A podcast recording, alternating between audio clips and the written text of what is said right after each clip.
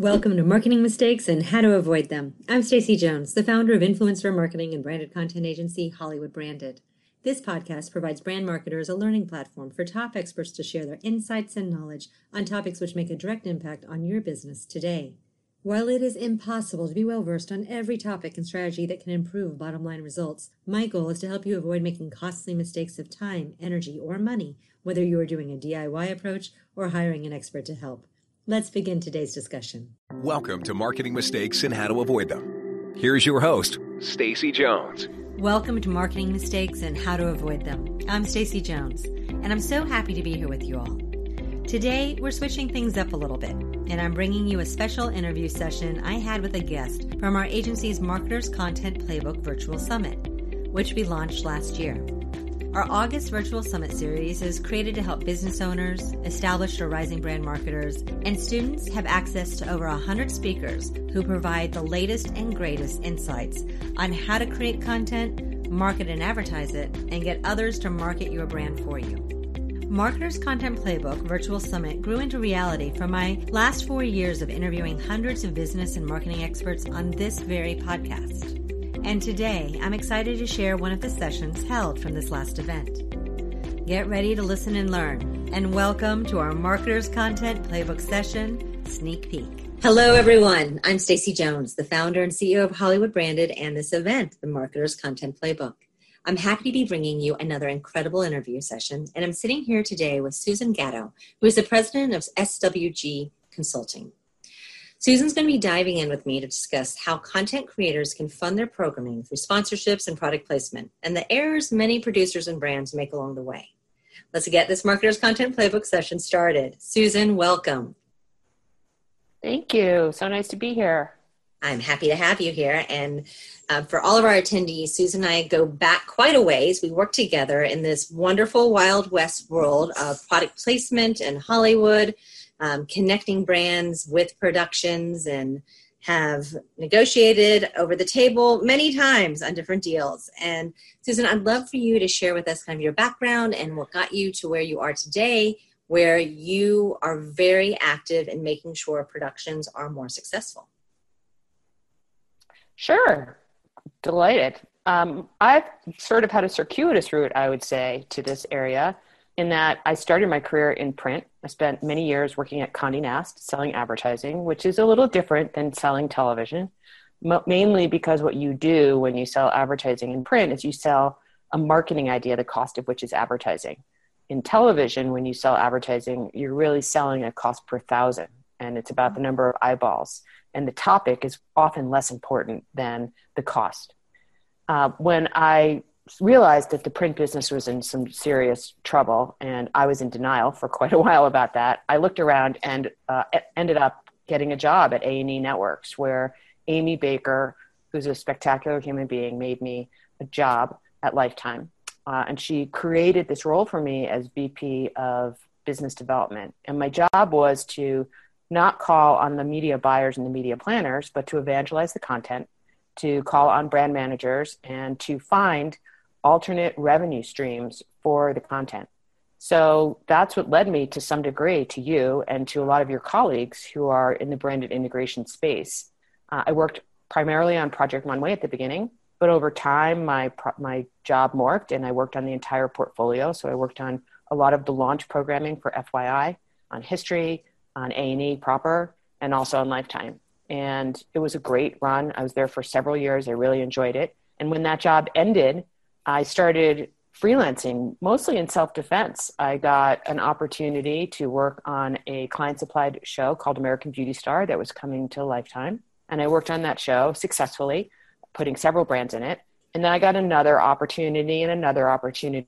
And I realized six months in that I had a job already. I didn't need to get another job. And for the last four years, I've been representing networks and production companies and uh, other platforms for brand sponsorship and product placement with you. You have indeed. And so, with working with these production companies, are you always looking for dollars? Is that under your view? You know, there's so many different things. Like, you know, with our clients with product placement, we will look for opportunities where clients can have no fee opportunities, or we'll look for heightened opportunities where there's fee opportunities. Um, and, and some of this is where there's large trade out opportunities, which save the production a lot of dollars so that they don't have to go and rent or buy or purchase or shoot at a location you know what typically are you looking for? So it sort of depends on what stage in the production process a project comes to me.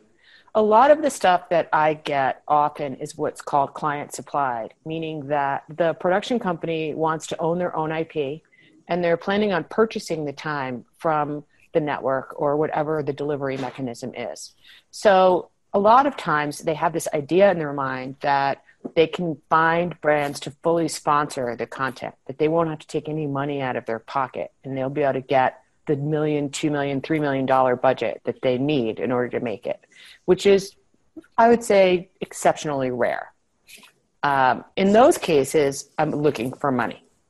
And uh, they don't want to see production offset because they really need the cash to make the, the show.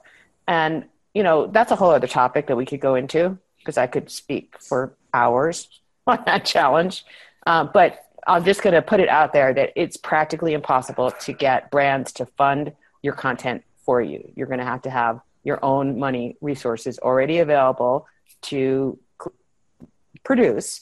And then um, often I can find you incremental money that will go towards the profit or towards the bottom line or towards making the show better because you have more money to spend against production when a production is either greenlit by a network or in a different stage and process, then production offset can make a big difference. For example, in a travel show. So if you have to travel to South Korea or Africa or somewhere really far away, and we can get the tourism board or the country to front the money to fly eight to 20 people there to house them and feed them. That is a significant number that was in the production budget that can then come out because we got the cash for it. But there's still going to be cash that's uh, uh, involved. I don't know. Does that answer your question? It does. I actually, my team knows it, and a lot of producers hear this from me all the time. Where I like saying that um, when you think of brands, you know, you have to think of them as the icing on the cake, not the cake you have to figure out how to get funding right. so that your production actually exists before the brand's even really going to want to get involved in it. Uh, and it, it, doesn't matter it, it, unless you are a production that has such high top tier niche A-lister casts you're not going to command the types of dollars typically that are going to get something completely funded. And even in those top tier production cast um, opportunities, they're not doing it either. It, brands are just not there to open their wallet and pay endlessly for movies and TV shows. You know, a lot of times the people that I work with have come out of a network uh, stable. So mm-hmm. they have experience in the past of producing these huge, amazing shows where Pepsi or a big brand was the underwriter. And they don't understand why MasterCard or Pepsi don't want to come in and take on their show because they saw how easy it was to do it when they were in that network stable. And what they don't often understand is that a lot of that had to do with the relationship that the brand already had with the network, the mm-hmm. millions and millions of dollars that that brand has already spent in advertising and the history that they had and the all of the other ancillary uh, elements that the network could provide. Brands don't want to underwrite absolutely to your point unless it's their idea. If they're the ones who came up with the idea for the show and they're hiring a producer to produce the show fantastic. They're off to the races. Usually there's going to be more costs than they expected and that's where i come in. So you know this magic of brands working with productions because it is magic. When it comes down to product placement you know the fact that the brand actually gets incorporated in the scene at the end of the day um, that the producer has you know leveraged and, and showcased the brand in such a way that the brand is happy with that and they've gotten their marketing messaging points across all of that really is magic. It doesn't just naturally happen it is something that's a work of progress you know that's what my job is that's what susan's job is we end up being these middleman like brains where we're translators where we can talk the brand speak we can talk the production speak and we bring the bridges together of that so that both sides are happy. And neither side is ever going to be completely happy. I mean, it's like any type of deal that you have. Usually both sides are wanting a little bit more here, a little bit more there, but there's a common ground where there's wins. And that's what, you know, Susan's so great about finding is how to make it a win for a brand to work with a production and how can she make the producer super happy that they're getting these dollars or they're getting these large trades so that it works for them as well. Um, Susan, with all of that, there are things that just commonly come up that brands don't understand, that producers don't understand. Can we dive in there a little bit and have you share some of the things that you see on a consistent basis where, you know, the interpretation of the end result is not always what each has in mind from the beginning? Well, I'm going to say, first of all, that having someone like you or me in the process will make that go a lot better. One of the challenges I see often is by the time I finally get brought in, there's already a lot of debris on the ground. So the producers, the production has already tried really hard to connect with brands. Uh, they have had some bad experiences where there was miscommunication and misunderstanding of exactly what the trade off was going to be. My experience is in most cases, producers are absolutely willing to do almost anything. They understand the quid pro quo that comes with uh, somebody writing them a check, that there is no such thing as a free lunch, and they will have to be accommodating and uh, manage the messaging. And a lot of times they don't have total control. So, one of the challenges that brands have to see is that circumstances sometimes dictate the situation. We go out to try to get XYZ seen, and the weather changes, or something happens, or the talent's allergic, or there's something that happens, and we'll do our best. But, you know, I had a situation once um, where the talent was not able to pronounce the, the, the line that explained what the brand was, their messaging point.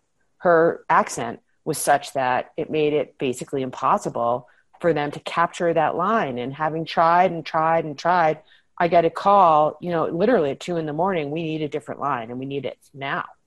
And so, you know, some of it is being accessible and accommodating and ready at the moment. It's really hard on both brands and productions that the turnaround on these things has to be five seconds. I mean, if you call me up and say, do you have an idea for me on this brand? I have to have that idea ready for you within 24 hours or that ship has sailed. It can't come back to you in a week or two or three with, oh, yeah, I forgot to say I could also do this because you're on to the next.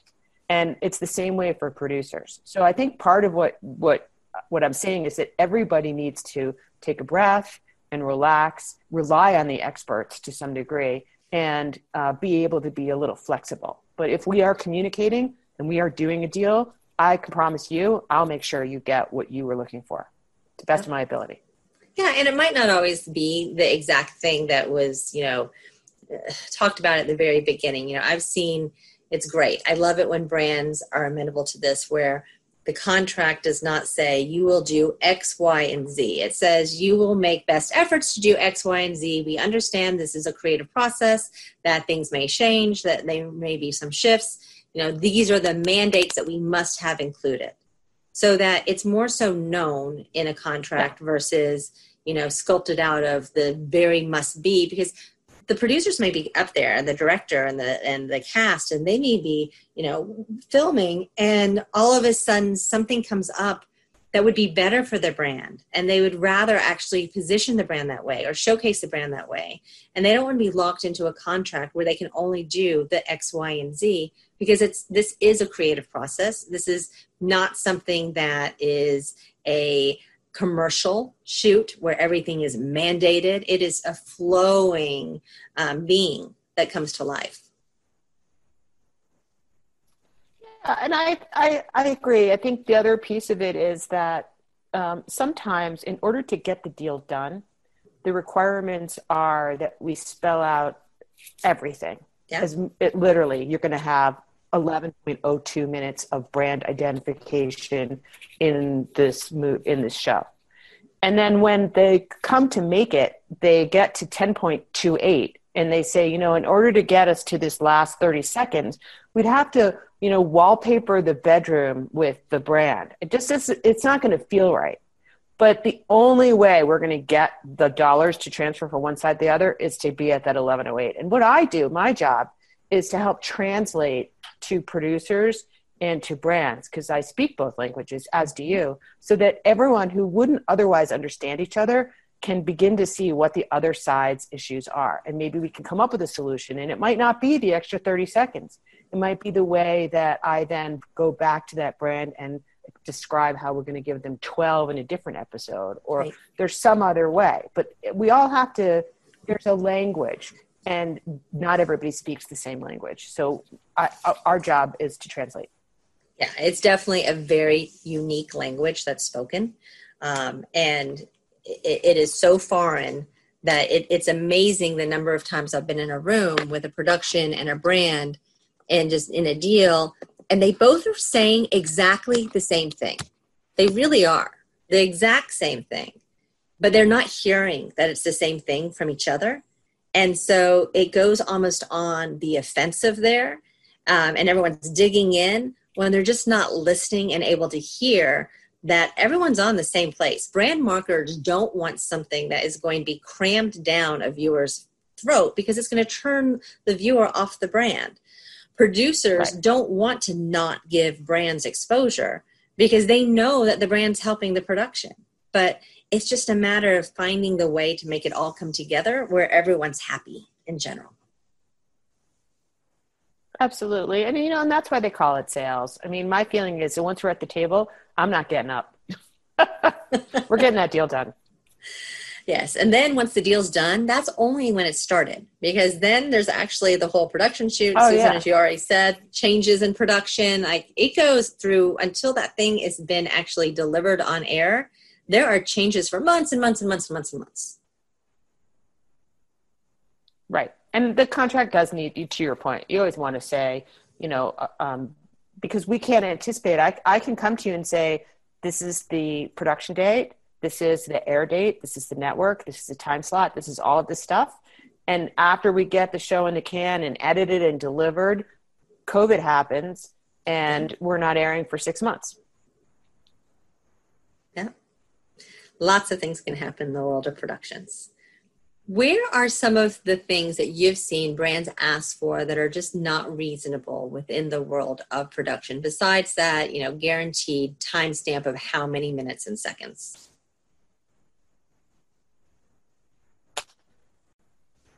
Well, often they're looking for a talent deal, which they for free, which they can't get. So if we have, uh, let's say, for argument's sake, Khloe Kardashian in the show, it's her show. She's a talk. She's the host. Um, she's not going to be able to pick up that product, talk about how great it is, and then take it with her when she leaves the set and walks the streets of LA and show it off to her friends and be on Instagram with that show with that product because that is what we would call a talent deal. So while she's on set, in theory, we if that was her agree- agreement with the show, then sh- yes, she can talk about the cereal or whatever it is.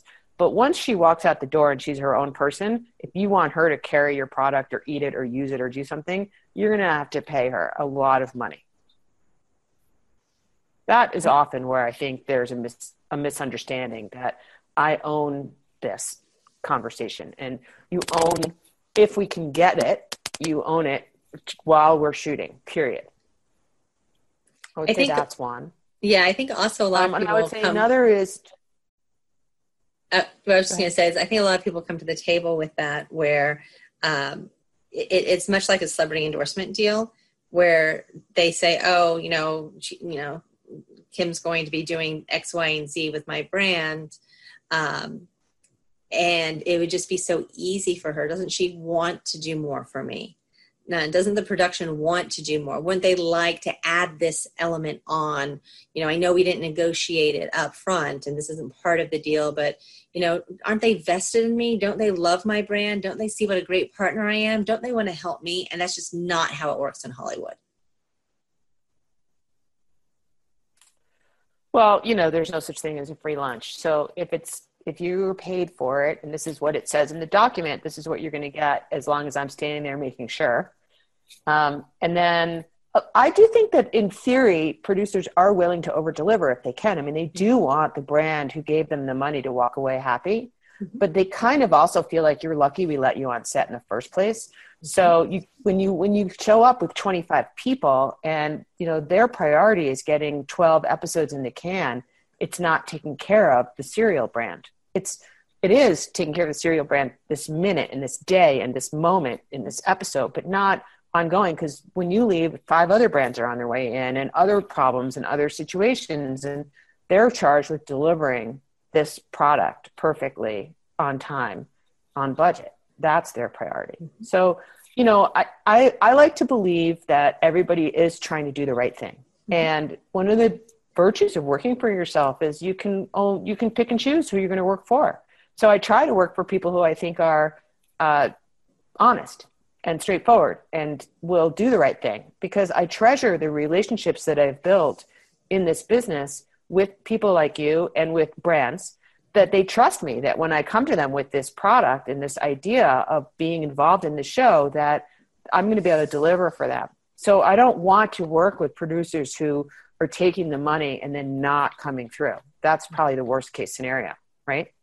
100%. So part of the job is, yeah, is just making sure that everybody's as transparent as we can be and our goals are so- aligned and we're trying to speak the same language and then I'm translating as best I can as we go along and that you know we're going on this journey together and we're experiencing it and we come out happy and if for some reason things don't go right, that uh, we I have we have thought of some contingencies to help put some band-aids on there so no one walks out bleeding. What else have you seen that has not gone necessarily right always?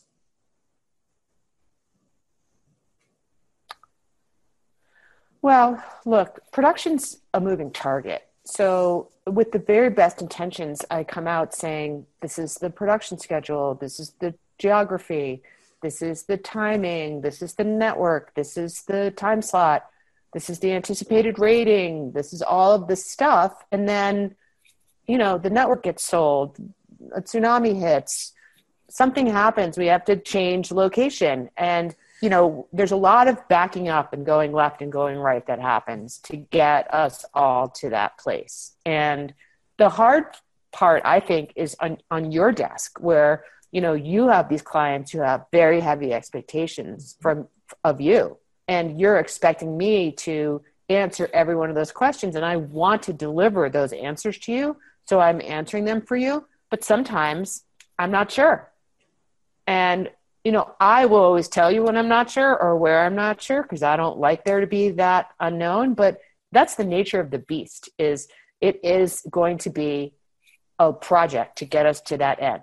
And hopefully along the way, you know, we'll make friends and we'll come out the other side. So however it comes out, you're going to still be content. But I would say, you know, nothing goes according to plan. Nothing happens the way it's stated the contract is just there to protect us from the worst case scenario. It's really not how it's going to lay out. So, with all of that, there's the magic because at the end, something happens, it's delivered, and it's fantastic. What are some of the partnerships you've created or you've seen created over the years that you think were really stellar partnerships? Well, I'm particularly proud of the Revlon uh, partnership that we did with American Beauty Star um, because it came as it started as a talent deal. So the second season of American Beauty Star, we brought Ashley Graham in as the host of that show, and she had newly was a was had a relationship with Revlon.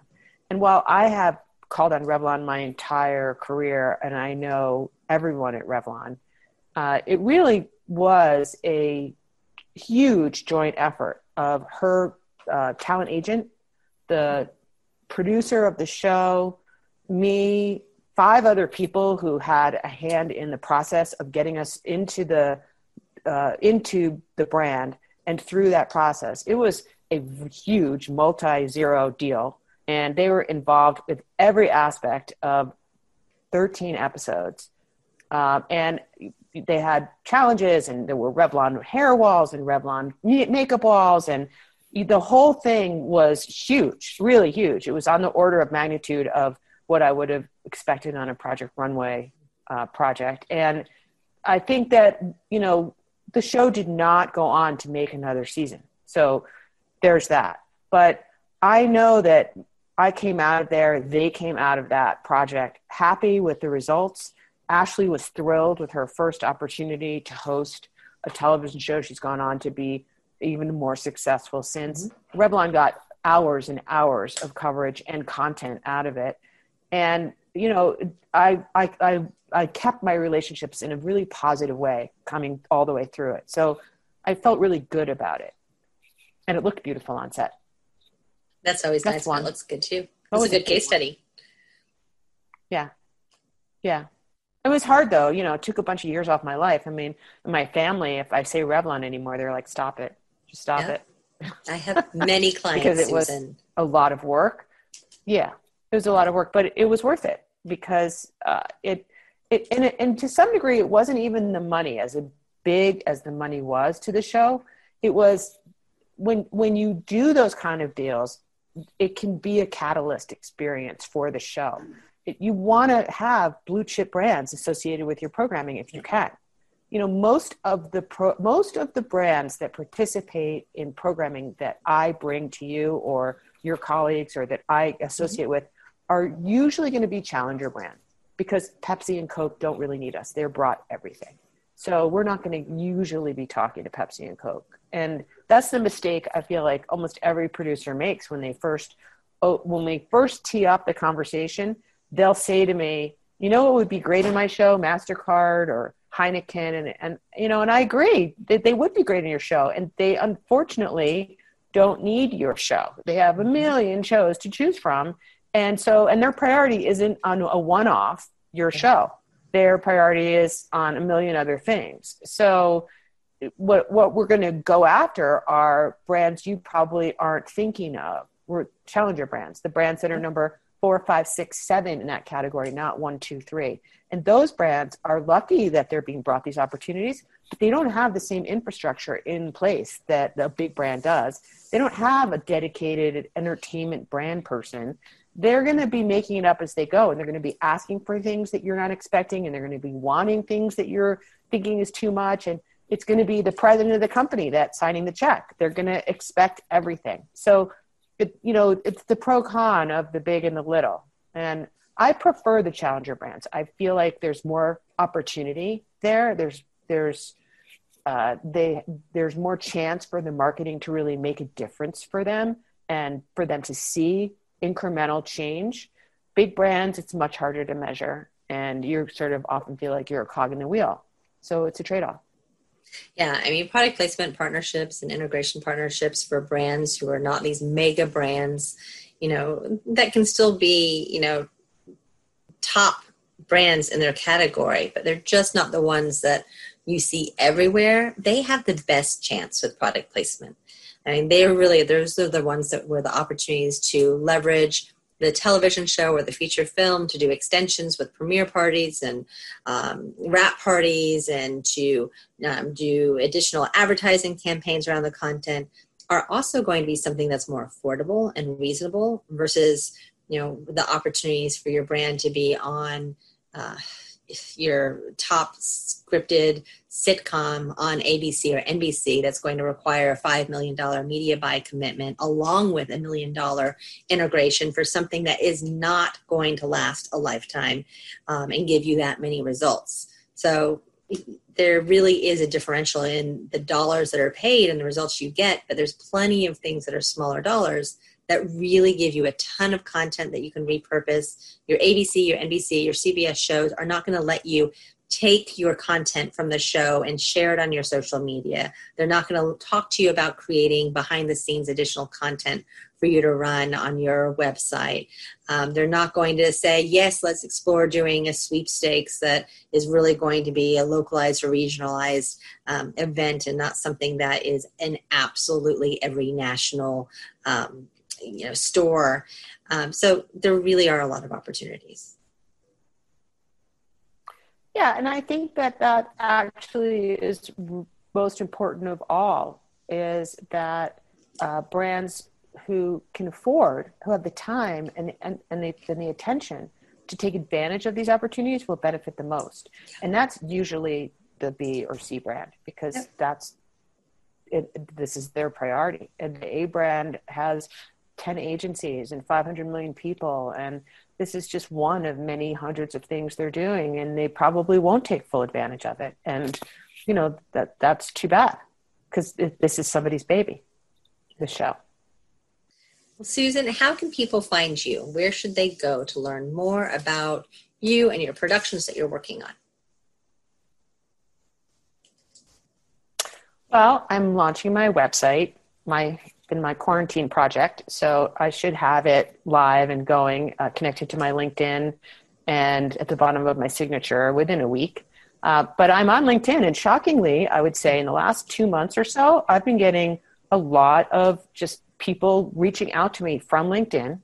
Um, some of it, I guess, is just uh, now I've reached critical mass where I've worked on enough different kinds of productions from enough different places that I'm getting some recommendations. Um, I get a lot of my resources, I would say, from the network itself. Sometimes it's A&E Networks, where I worked for many years. They will send me uh, programs and producers. And I think some of the brands that I've worked on have recommended me. But, you know, you can find me on LinkedIn, Susan Weber Gatto, SWG Consulting, and please call me. I respond to everyone. Perfect. Well, Susan, any last words to our audience about things they should know about working with productions um, if they are a brand, or things that producers should know? Well, I'm going to say this, which is sometimes I feel like this is the very last area that producers go to, even though they consider it a crucially important piece.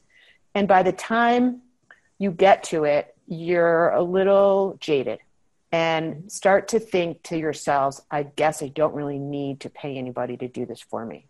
And I'm going to mm-hmm. tell you that that's just not true, that you do get what you pay for, and there is no such thing as a free lunch. And if you are looking to get a hundred thousand, five hundred thousand, a million dollars to your bottom line, you need somebody who knows what they're doing. And you really do need to hire an expert and pay them the same way you would pay everybody else that's on your payroll and treat them the same way that you treat everyone else that's on your payroll. This isn't the dirty money. This is frankly the good money. This is um, good brands and good productions who belong together. So that's my last word of advice. You get what you pay for. Hire an expert. Yeah, there are so many productions who want to work in brands where we'll only pay if you land us the deal. And there's so much work into getting the deal. There's actually more work into getting the deal than the backside of getting the, the um, getting the deal home. 100%. I will be fixing that and editing that. My phone just started talking. Hundred percent, hundred percent. All the pre-work. First of all, you're paying for the contacts, the relationships, the credibility that your representative brings to begin with, and their knowledge in terms of how to structure a deal and how to manage the moving parts and get you to contract and beyond. And all of that is not free. I don't work for free. You know, you shouldn't. So well, I did sense. at the beginning because I was starting out, and I did, but I don't anymore. Yeah, I don't need to. People in our industry really shouldn't be. So, Susan, thank you so oh, much. Oh, thank you for sharing all the work insights. we've done together. Thanks for all the deals. Thanks for the future deals. My pleasure. Of course, of course. Always happy to work with you. And to all of our attendees, thank you so much for tuning in to another Marketers Content Playbook session. Hope you that you enjoyed this, got some learning from it, and look forward to having you join us on another. Have a great day.